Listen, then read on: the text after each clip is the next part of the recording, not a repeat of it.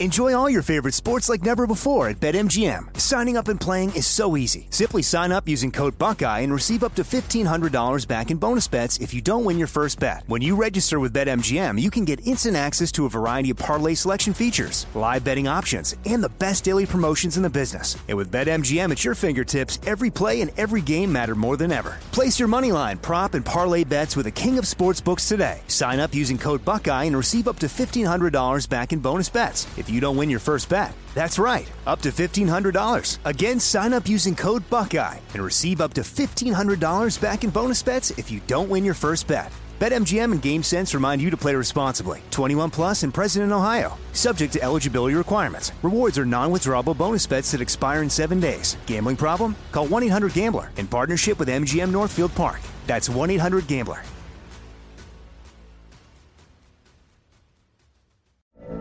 From BBC Radio 4, Britain's biggest paranormal podcast is going on a road trip. I thought in that moment, oh my God, we've summoned something from this board. This is Uncanny USA. He says, Somebody's in the house, and I screamed. Listen to Uncanny USA wherever you get your BBC podcasts, if you dare.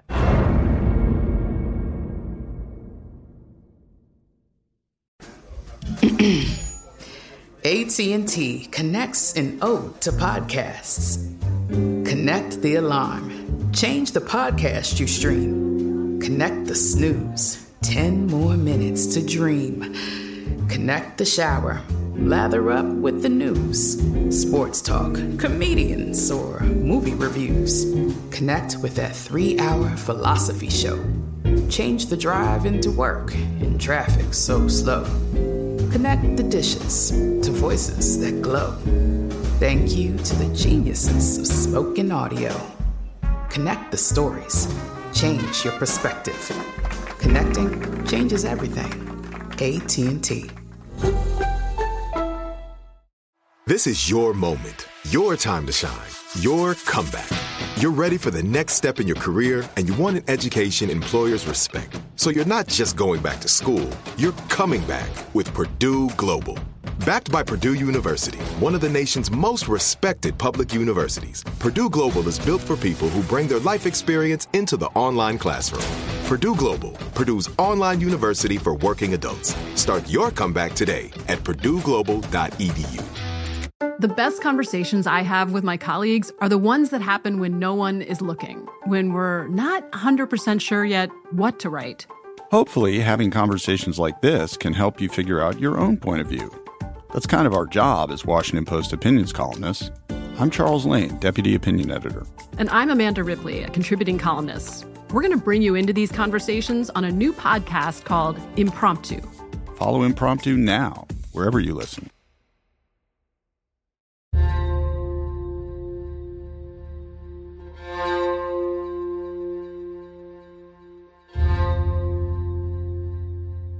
This is our American Stories, and every once in a while we just tell great stories about ordinary Americans doing extraordinary things. A mass shooting took place on November 7, 2018, in Thousand Oaks, California, at the Borderline Bar and Grill, a country western bar frequented by college students. 13 people were killed. Tyler Spady was one of the roughly 250 patrons there on that fateful night. Here he is to share his story of survival and hope.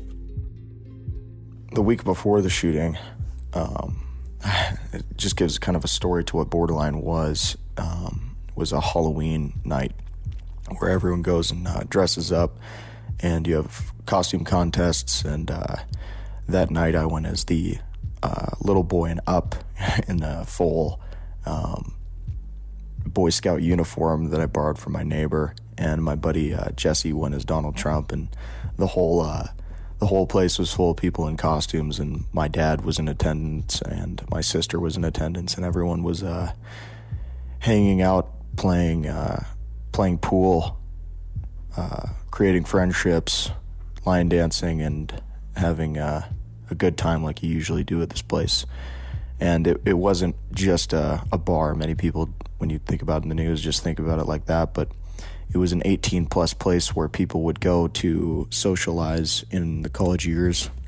It was a really uh, amazing place where uh, I would been going since I was 18 years old, so five years prior to this happening, and knew just about every every person who regularly went there, and especially my friend group of about 20 people that uh, would go regularly and play pool and uh, do the things that college students do.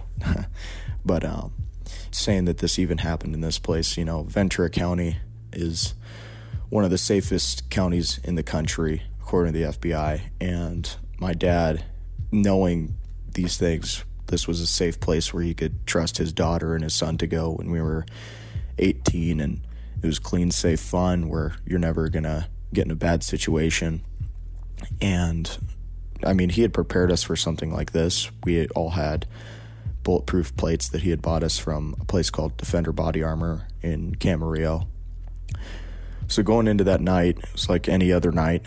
We, me and my buddy John was uh, moving to Texas to become a firefighter. So he had come over to the house and we were going to go out and see him off. And my sister, who was in Montana a few days prior, on her way home from the airport, was in a uh, car accident. So she wasn't able to attend, but it was an off night because the previous week was Halloween, so people were kind of burnt out from it and they didn't want to go. So we weren't able to get any any uh, of the people that usually come. I am thankful to God every day that Ashley wasn't able to come because I don't know what the outcome would have been having my sister there, if I would have made it or if she would have. So I'm very thankful that that th- that happened, and it kind of gives perspective on this whole thing that every single thing in your life happens for a reason, and uh, it's a good life outcome that I've taken from it. So we got there and saw my friends that that I'd grown up with my whole life in uh, in a out front. So we kind of joined groups and went in together, a group of about 15 people, and started the night. And it was a good night like any other. We got there about 10 15 and started hanging out with everyone and taking pictures and dancing, line dancing, and socializing and creating friendships. And uh, then about 11 20, my ex girlfriend who I hadn't talked to in a couple months, asked me if I wanted to to swing dance. So I went out and did a couple swing dances and went to the went to the side and just kind of looked across the the dance floor. And it was a a feeling like this was the best life could get for a for a young kid. And then I texted my friends and they said that they were near the bar. So I took a few steps toward the bar, and then I heard the first shots. And I immediately knew what it was. I knew it was a gun, but it was like you're in a gun range without a any ear protection on, with uh, it reverberating through the room, and I thought it may have been a dispute between two people. And I turned to my left, and there was a guy all in black, and he had just uh, shot someone in the front and then started shooting toward the bar uh, where my friends were. And I didn't really feel any emotions. I just was in shock that this was happening and it wasn't.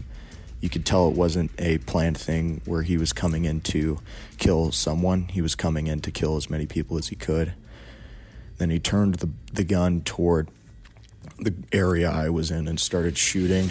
And I immediately dropped to the floor and went toward the wall um, near the dance floor that is out of vision of the front upper level and placed my back against that. And then I remember not feeling safe there because if he went down, you could see me. So I jumped over the wall onto a few tables and went under the tables onto push some chairs out of the way, some bar stools.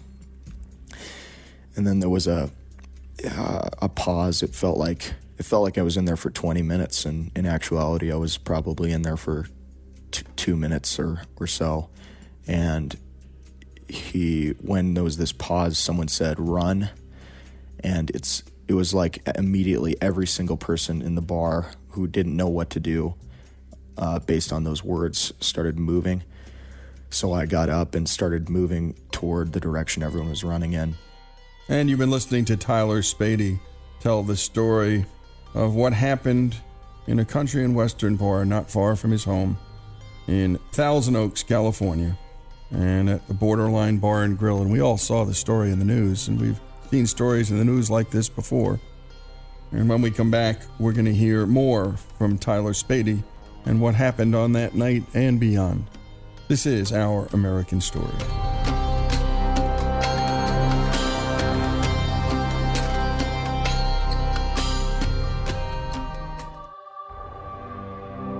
Folks, if you love the great American stories we tell and love America like we do, we're asking you to become a part of the Our American Stories family. If you agree that America is a good and great country, please make a donation. A monthly gift of $17.76 is fast becoming a favorite option for supporters. Go to ouramericanstories.com now and go to the donate button and help us keep the great American stories coming. That's ouramericanstories.com.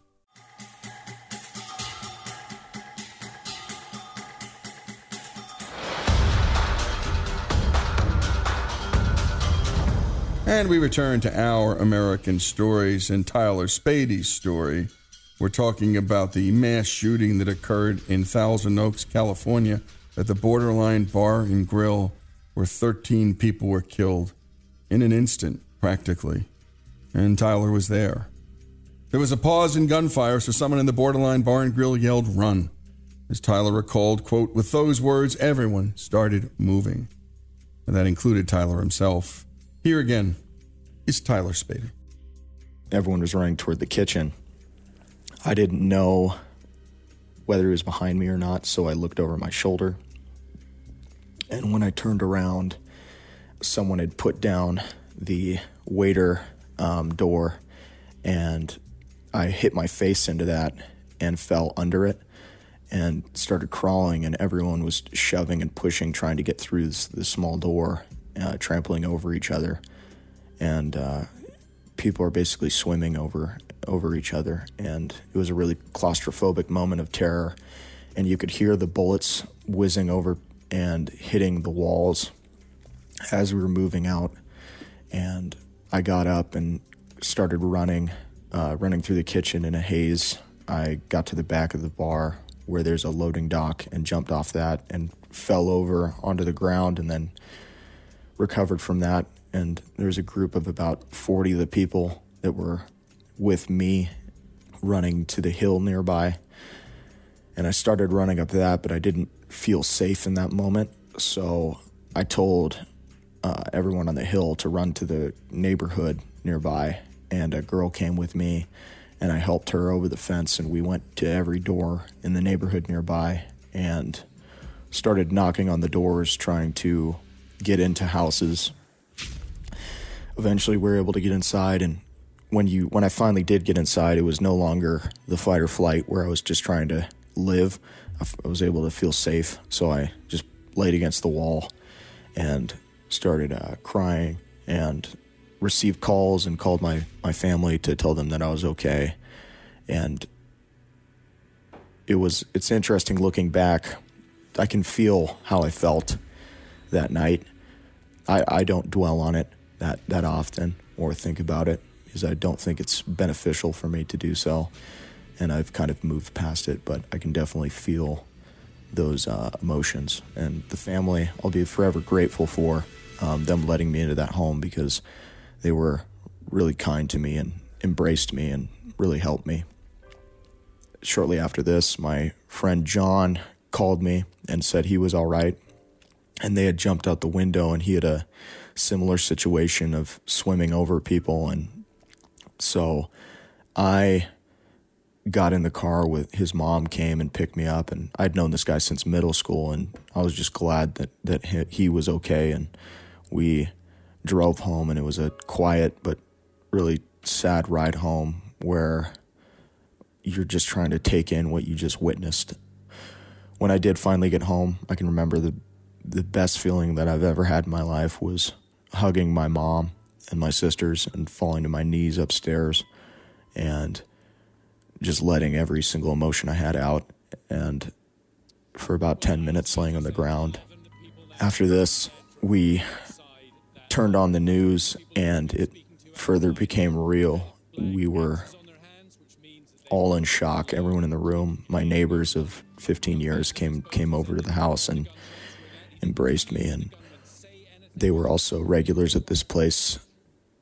When I got home, my mom said that I had blood splattered on my on my face, but I didn't have any cuts, so I went and cried while I washed myself off and went back to the room to see everyone and I can't I can't express the feelings that I had. It was just other than disbelief and terror, but a terror in a sense that you can't get a thought together. There is nothing but the absence of feeling. One of my friends, actually that night, who had we had seen there, was not allowed in because of some reasons, and so him and his girlfriend had gone home, and that's just another thing, another moment of God, I think, uh, interjecting into into this, and everything happens for a reason. So those people were spared uh, the trauma as well, and uh, potentially more than that. In the days following, you slowly get information about friends and people you know who have been um, were killed in this event, and uh, me and my sister. My sister was uh, best friends with um, one of the people, uh, one of their sisters that had uh, had passed, and when we got that news, um, uh, we just both wept in her room. That was a terrible moment for for me and her. But this family that formed out of that and was there before will always have a special place in my heart and are considered family to me. I will never lose the connections that I've made that night from all these these individuals. A few a few days later, after the event, um, when we were doing different events with everyone and coming together to feel this as a group. Donald Trump flew into the town and visited with a few of the families who had lost certain individuals and showed nothing but love and admiration for everyone involved. That was a really inc- incredible uh, experience to meet a president and for him to do that for us one of the things that that I take away from this, I mean, there's a, a verse, there's no greater love than to give your life for a friend. And many individuals that night uh, had done that, that act. And forever I'll be grateful to those people. Uh, after this all happened, um, it was just months of recovering from the trauma. And I tried to put myself in it as much as possible to sit on it now and le- let it go in my past later. So I tried to get uh, be be around people around me that were also involved in it, and because i I was actually going to Montana, so I set this date. It was uh, January eighth that I was going to Montana, Montana, and this happened on on November seventh the day I was going to leave to go to Montana, I went to the to the bar to see uh, see it one last time and um, say goodbye and leave it in the past. So I got on the plane and went to Montana, and I lived in Montana where I was born, and got to move past that moment and change my scenery then I came back for the one year anniversary and felt it again with the individuals that were with me. With all the people there, I was able to heal more, but also see the see the good in every moment. The, f- the family that is borderline that had come together was was there to comfort everyone who was still hurting and to move past it as a maybe more than borderline a, a thousand oaks family a ventura county family all these people that are connected in this close knit, close uh, knit community and what a voice. You've been listening to tyler spady tell the story of not merely a mass shooting episode that took the lives of 13 young people but changed the town he lived in. But not just for the worse. In many ways as he put it for the better. Evil can come knocking and it will.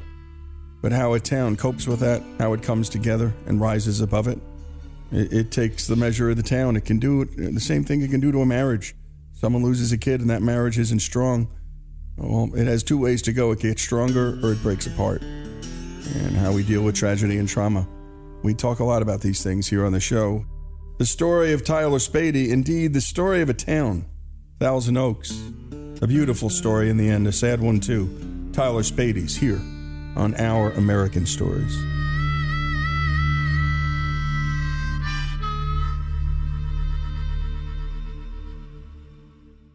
Enjoy all your favorite sports like never before at BetMGM. Signing up and playing is so easy. Simply sign up using code Buckeye and receive up to $1,500 back in bonus bets if you don't win your first bet. When you register with BetMGM, you can get instant access to a variety of parlay selection features, live betting options, and the best daily promotions in the business. And with BetMGM at your fingertips, every play and every game matter more than ever. Place your moneyline, prop, and parlay bets with the king of sportsbooks today. Sign up using code Buckeye and receive up to $1,500 back in bonus bets if you don't win your first bet. That's right, up to $1,500. Again, sign up using code Buckeye and receive up to $1,500 back in bonus bets if you don't win your first bet. BetMGM and GameSense remind you to play responsibly. 21 plus and present in Ohio. Subject to eligibility requirements. Rewards are non-withdrawable bonus bets that expire in seven days. Gambling problem? Call 1-800-GAMBLER in partnership with MGM Northfield Park. That's 1-800-GAMBLER.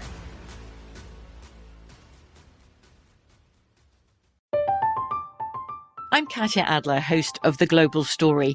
Over the last 25 years, I've covered conflicts in the Middle East, political and economic crises in Europe, drug cartels in Mexico. Now I'm covering the stories behind the news all over the world in conversation with those who break it. Join me Monday to Friday to find out what's happening, why, and what it all means. Follow the global story from the BBC wherever you listen to podcasts. Xfinity has free premium networks for everyone this month, no matter what kind of entertainment you love. Addicted to true crime? Catch killer cases and more spine-tingling shows on A&E Crime Central. Crave adventure? Explore Asian action movies on Hi-YAH. Searching for something extreme? Check out skating, snowboarding, and more on Fuel TV Plus, the global home of action sports. And find crowd-pleasing bops on iHeartRadio's Hit Nation playlist. There's new free shows and movies to love every week. Say free this week in your Xfinity voice remote. It is Ryan here, and I have a question for you. What do you do when you win? Like, are you a fist pumper?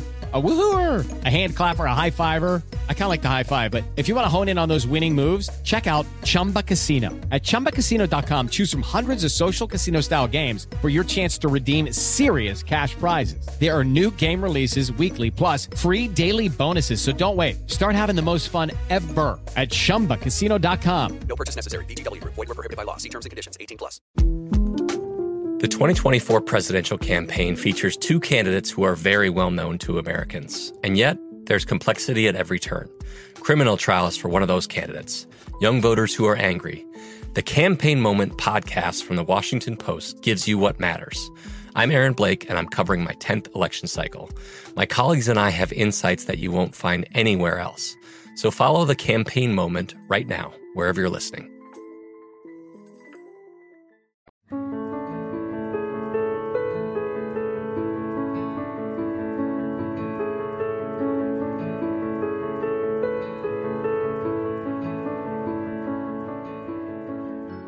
And we continue here with our American stories, and we love telling father son stories here on our show. The good and the bad, by the way. Today we have Reverend Justin McGuire sharing his story. And today this one comes from right here in Oxford, Mississippi. Justin lives here with his wife Missy and five kids. Here's his story. I was born in Columbia, South Carolina, 40 years ago now. Um, and my parents divorced when I was 23 months old. So I don't have any childhood memories of my dad at all. Um, from my earliest memories, it was just me and my mom. Dad was never in the picture. What I later learned was that my dad had a history of alcohol abuse, uh, substance abuse, that he um, had had affairs, also that he was um, emotionally and verbally and physically abusive as well. As I got a little older, many of those allegations were substantiated by um, other adults in our family, other people who had known him, and uh, again, that was that was just sort of what I was told about him. But again, I had no memory of him whatsoever. I remember once uh, playing at my grandparents' house, and there was a a photo album that I was just flipping through, and there were a lot of you know photos from my childhood and even of my my mom's childhood, and I have an uncle, her brother, um, you know, their childhood and things like that. And I came across some pictures of a baby laying on its back being played with by a man, and I thought that I recognized myself as the baby. Uh, I did not recognize the man, and so I had to ask my grandmother, "Grandma, is is this my dad?" And she said, "Yeah, that's your dad." And so I, can't remember specifically how old I was at that point, but certainly in you know single digits. But you know, finally uh, at least there having a a face to put with my dad was uh, I wouldn't say helpful, but it you know I guess satisfied some small level of curiosity, and I would still sometimes upon you know subsequent visits to my grandparents' house go seek out that photo album specifically just to flip through and kind of look back and see him. So. Um, my grandparents played a really integral role in my upbringing. My mom's dad, uh, so my my biological grandfather, um, was the father figure in my life growing up. They certainly didn't have, you know, like visitation in, in any legal sense, but it seemed like in some sense they did because I spent so many weekends at their house growing up. So he was the guy with whom, you know, I'd play catch in the backyard and uh, who would do with me all of the things that, you know, a dad would typically have done. But again, growing up, it was just me and my mom. And so things, you know, progressed that way um, throughout my childhood, on into college. And then after graduating college and getting married, I learned from my grandmother that, unbeknownst to me, contact had actually been maintained between my dad's sister and um, and my grandmother. Like she would check in from time to time, you know, just to kind of see how I was doing, if I was, you know, growing and developing normally and things like that. And that came as a complete shock to me. My, my assumption for my entire life had been that there was there was no contact whatsoever, not necessarily due to any animosity or anything like that, but just because you know that was the way that things had gone. So that was very surprising to learn. Um, what was more surprising was maybe six weeks after learning that, I got a call from my grandmother saying that she had again been in contact with my dad's sister and that my dad had been diagnosed with lung cancer and that he had only been given a few weeks to live and that he had asked to see me. And uh, that was something of a shock. Um, the good news was that uh, I had become a Christian maybe three years prior to that. And so my response to that news at that point as as a Christian believer was decidedly different than it would have been otherwise. You know, most of my childhood and upbringing, I harbored a great deal of resentment toward my dad and would in probably, you know, predictable teenage bravado kind of ways would say things, man, if I ever see him, you know, I'll knock him out. And, you know, I can't, I just kind of hated him. I, I looked around and I, I saw what most of my friends had in their dads, you know, at a very early age, realized that I did not have that and just lamented the loss of that presence in my life. But having come to faith in Christ, um, I was grateful that I was going to have the opportunity, it seemed, to to meet him and interact with him. And so, if memory serves, we got that phone call on a Tuesday. Uh, we made plans to go down the following Sunday. He was in a hospital in Savannah, Georgia. We were living in Columbia, South Carolina at the time, and so Savannah is probably four or five hours south of where we were. Um, we went and purchased a Bible. We had his name inscribed on it. Uh, we gathered some CDs of some sermons that had been kind of meaningful to us uh, in the hopes that, you know, if he was not a believer, that he would read the Bible, maybe listen to some sermons, uh, perhaps come to faith in Jesus, and um, and just prayed a lot uh, from that Tuesday until the Sunday when we departed to go down there. So we drove down there. We got to the hospital. Um, one somewhat disconcerting thing to learn upon our arrival there was that he had actually not asked to see me. Um, that was a, a ploy, really, on his sister's part, very well meaning on her part.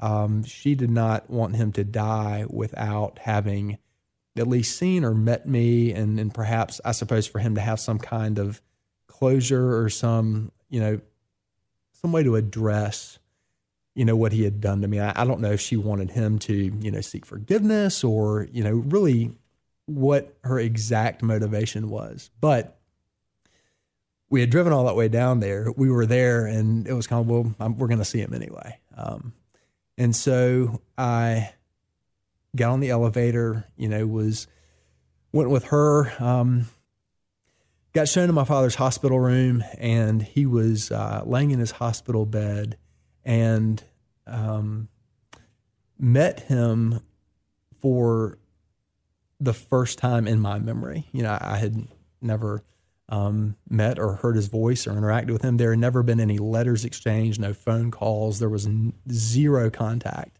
uh, over the years. And so um, I was 23. This would have been the summer of 2004. Um, and so you know, I remember uh, sitting on, uh, he sat up in his bed and was able to sit on the edge of his bed. I remember sitting beside him. We embraced, we hugged, um, wept a lot.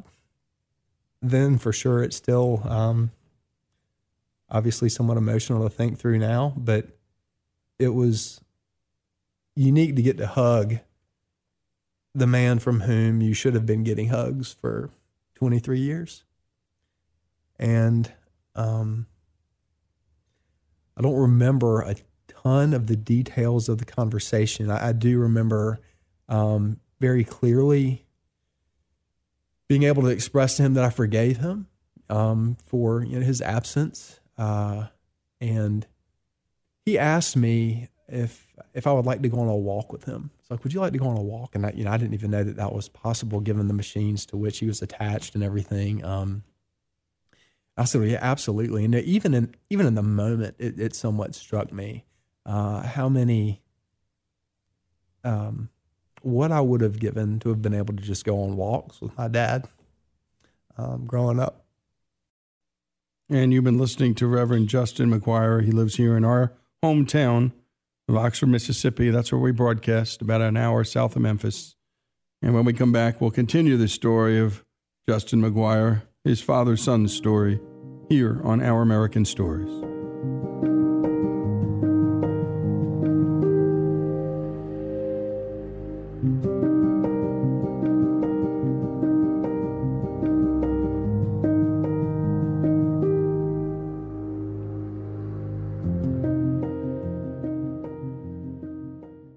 Enjoy all your favorite sports like never before at BetMGM. Signing up and playing is so easy. Simply sign up using code Buckeye and receive up to $1,500 back in bonus bets if you don't win your first bet. When you register with BetMGM, you can get instant access to a variety of parlay selection features, live betting options, and the best daily promotions in the business. And with BetMGM at your fingertips, every play and every game matter more than ever. Place your money line, prop, and parlay bets with the king of sportsbooks today. Sign up using code Buckeye and receive up to $1,500 back in bonus bets if you don't win your first bet. That's right, up to $1,500. Again, sign up using code Buckeye and receive up to $1,500 back in bonus bets if you don't win your first bet. BetMGM and GameSense remind you to play responsibly. 21 plus and present in Ohio. Subject to eligibility requirements. Rewards are non-withdrawable bonus bets that expire in seven days. Gambling problem? Call 1-800-GAMBLER in partnership with MGM Northfield Park. That's 1-800-GAMBLER.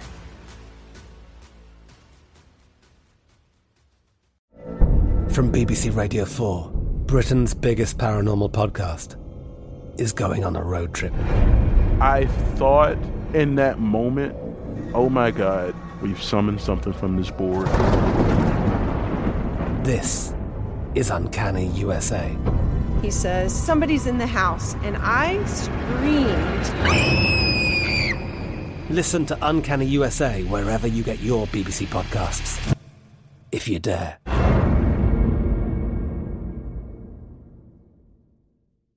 Xfinity has free premium networks for everyone this month, no matter what kind of entertainment you love. Addicted to true crime? Catch killer cases and more spine-tingling shows on A&E Crime Central. Crave adventure? Explore Asian action movies on Hi-YAH. Searching for something extreme? Check out skating, snowboarding, and more on Fuel TV Plus, the global home of action sports. And find crowd-pleasing bops on iHeartRadio's Hit Nation playlist. There's new free shows and movies to love every week. Say free this week in your Xfinity voice remote. With the Lucky Land slots, you can get lucky just about anywhere. This is your captain speaking. Uh, we've got clear runway and the weather's fine, but we're just going to circle up here a while and uh, get lucky. No, no, nothing like that. It's just these cash prizes add up quick. So I suggest you sit back, keep your tray table upright, and start getting lucky. Play for free at LuckyLandSlots.com. Are you feeling lucky? No purchase necessary. Void where prohibited by law. 18 plus terms and conditions apply. See website for details. Finding the right news podcast can feel like dating. It seems promising until you start listening. When you hit play on Post Reports, you'll get fascinating conversations and sometimes a little fun too. I'm Martine Powers. And I'm Elahe Azadi. Martine and I are the hosts of Post Reports. The show comes out every weekday from the Washington Post. You can follow and listen to Post Reports wherever you get your podcasts. It'll be a match, I promise.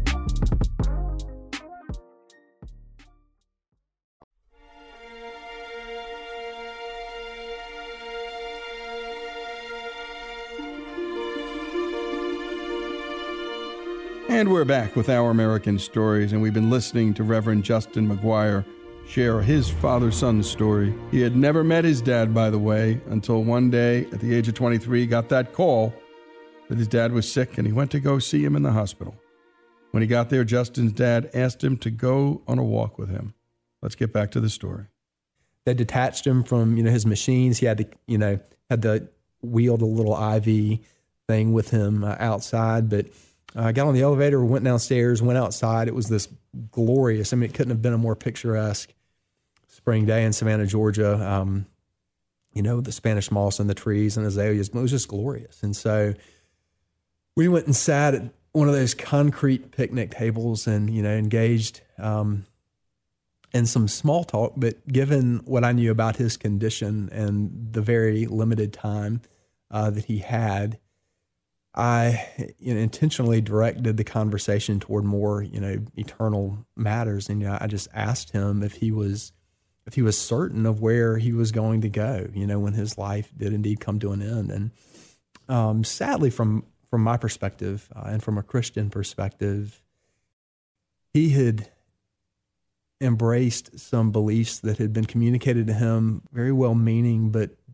biblically misguided. And so thankfully, I was able to talk through some of that with him. Um, he asked some questions, and we were able to have a really kind of clarifying uh, conversation about those things. At the conclusion of which, um, he prayed to receive Christ as his Lord and Savior. And so, I mean, as if things couldn't have gotten more surreal, there there was that. And so, he gave every indication that he he understood the gospel um, that he believed it and that he believed it for himself. And um, you know, shortly thereafter, it was clear that he was physically weakening, you know, a little bit, and so we we went back and um, visited for a little while longer. At that point, with Missy, she came into the room, and um, his sister, um, my mom, actually came in, which was really interesting as well. You know, they're uh, they embraced. Um, neither one of them expressing any, you know, ill will toward the other anything like that. So that was that was kind of neat to see also. And uh, and we ended up leaving. We went to lunch with his sister, his brother, uh, who was married, uh, his sister single. Something that I learned that I think explained a good bit to me about why my dad ended up being the way that he was was that he was the baby of their family. If I remember correctly, I think those were the only three siblings. He had the older brother and sister. He was the baby. When he was two, their dad died. Um, and I can't remember the cause, but obviously unexpected. In their recollection from the get go, he was uh, the, the, black sheep slash the rebel, you know, of the family. Um, eh, you know, engaged in all kinds of illicit behavior that they never approved of, and so there was this really interesting contrast between the way that he had lived his life and the way that they had lived theirs. Um, and that, upon reflection, helping me just to appreciate even more deeply um, God's grace in my life uh, to keep me from going down similar paths. Um, so we wrapped that up. I, I, would say we probably spent uh, five or six hours in Savannah. We came back and had uh, planned to go back down the following Sunday for a similar sort of visit. And in the meantime, had several phone conversations with my dad during the week. He uh, he had begun reading his Bible. He had listened to those sermons. You know, every indication that I got from the conversations that we had was that he was engaged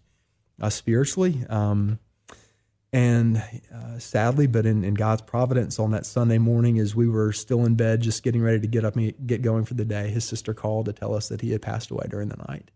Um, so, within a few weeks, they had his his funeral. I got to speak uh, at his graveside uh, very briefly. Um, that's where um, things left off, and it's it's been interesting to continue to reflect on. Um, in the years since then, just the the way that I spent all of my childhood and my early adulthood, you know, not necessarily wondering why I didn't have a dad, but there are, there being no no good reason, you know, for that as far as I was concerned, and everything that that I missed out on um, from a dad's presence in my life, but then to reflect on the the gospel hope that I now have that despite not having him in this life, I'll have an eternity with him.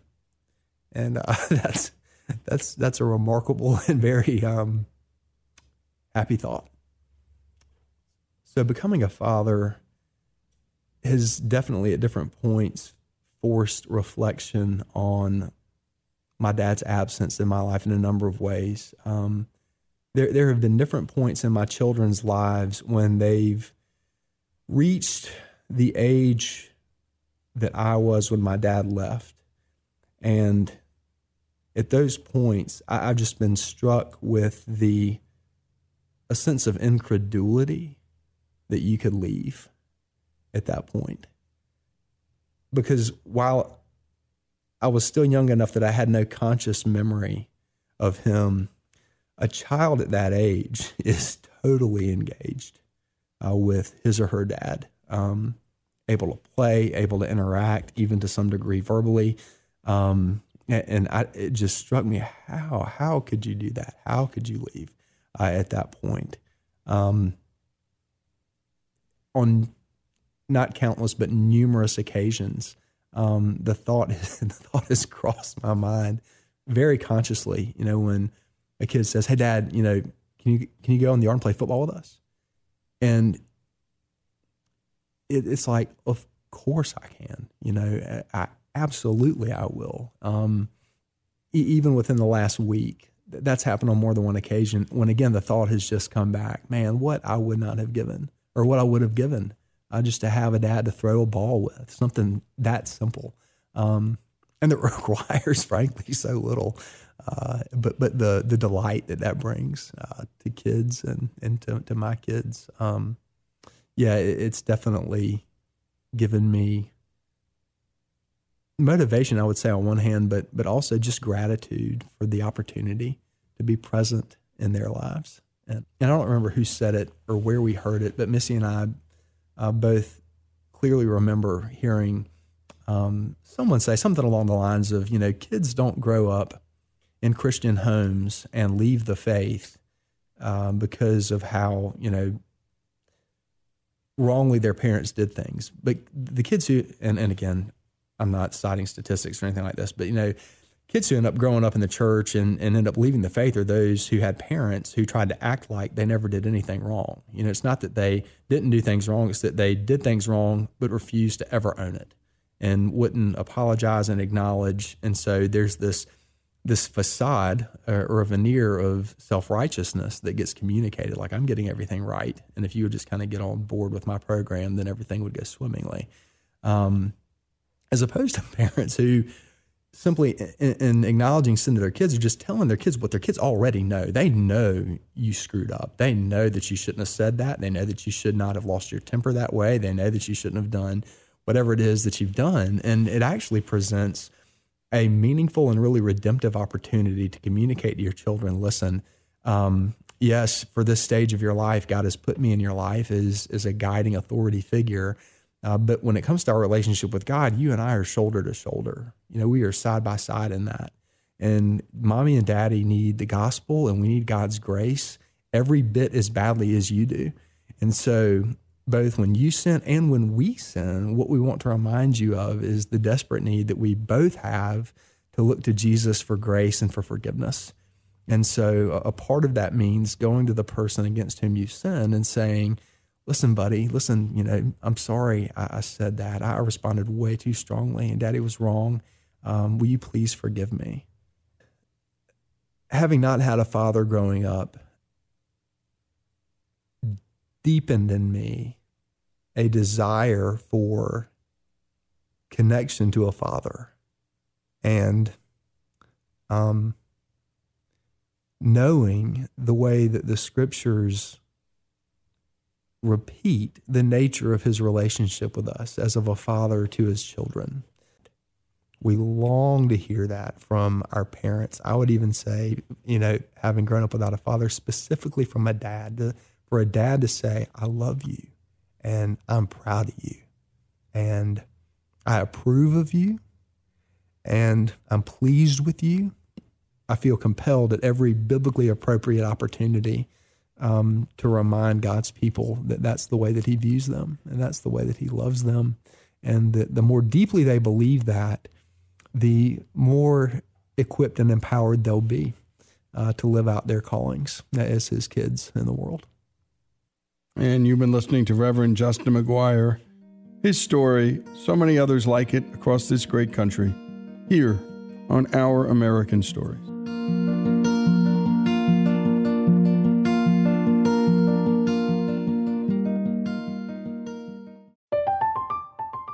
Katya Adler, host of The Global Story. Over the last 25 years, I've covered conflicts in the Middle East, political and economic crises in Europe, drug cartels in Mexico. Now I'm covering the stories behind the news all over the world in conversation with those who break it. Join me Monday to Friday to find out what's happening, why, and what it all means. Follow the global story from the BBC wherever you listen to podcasts. Xfinity has free premium networks for everyone this month, no matter what kind of entertainment you love. Addicted to true crime? Catch killer cases and more spine-tingling shows on A&E Crime Central. Crave adventure? Explore Asian action movies on Hi-YAH. Searching for something extreme? Check out skating, snowboarding, and more on Fuel TV Plus, the global home of action sports. And find crowd-pleasing bops on iHeartRadio's Hit Nation playlist. There's new free shows and movies to love every week. Say free this week in your Xfinity voice remote. Open a limited time 11 month certificate at Kemba Financial Credit Union. At 5.25% APY, it's more than triple the national average, plus, it's a safe and secure way to grow your money. Visit your local branch or kemba.org slash CD for details. Offer expires May 31st, 2024. APY equals annual percentage yield. Restrictions apply. $500 minimum and $250,000 maximum deposit. Advantage status required. Comparison based on bank rate average. Federally insured by NCUA. We are the voice of NASCAR. The green flag is in the air, and we are underway. The Great American Race. The Motor Racing Network. NASCAR Cup, Xfinity, and Craftsman Truck Series Racing live on your hometown radio station and MRN or NASCAR.com. Martinsville, Talladega, the Chicago Street Course. We have the side by side action and last lap passes for the win. Photo finishes. Ryan Blaney will win. The voice of NASCAR, the Motor Racing Network. Xumo Play is your destination for endless entertainment. With a diverse lineup of 350 plus live channels, movies, and full TV series, you'll easily find something to watch right away. And the best part? It's all free. Love music? Get lost in the 90s with iHeart 90s, dance away with hip hop beats, and more on the iHeartRadio music channels. No logins, no signups, no accounts, no hassle. So what are you waiting for? Start streaming at play.xumo.com or download from the app and Google Play stores today. All you can stream with Xumo Play.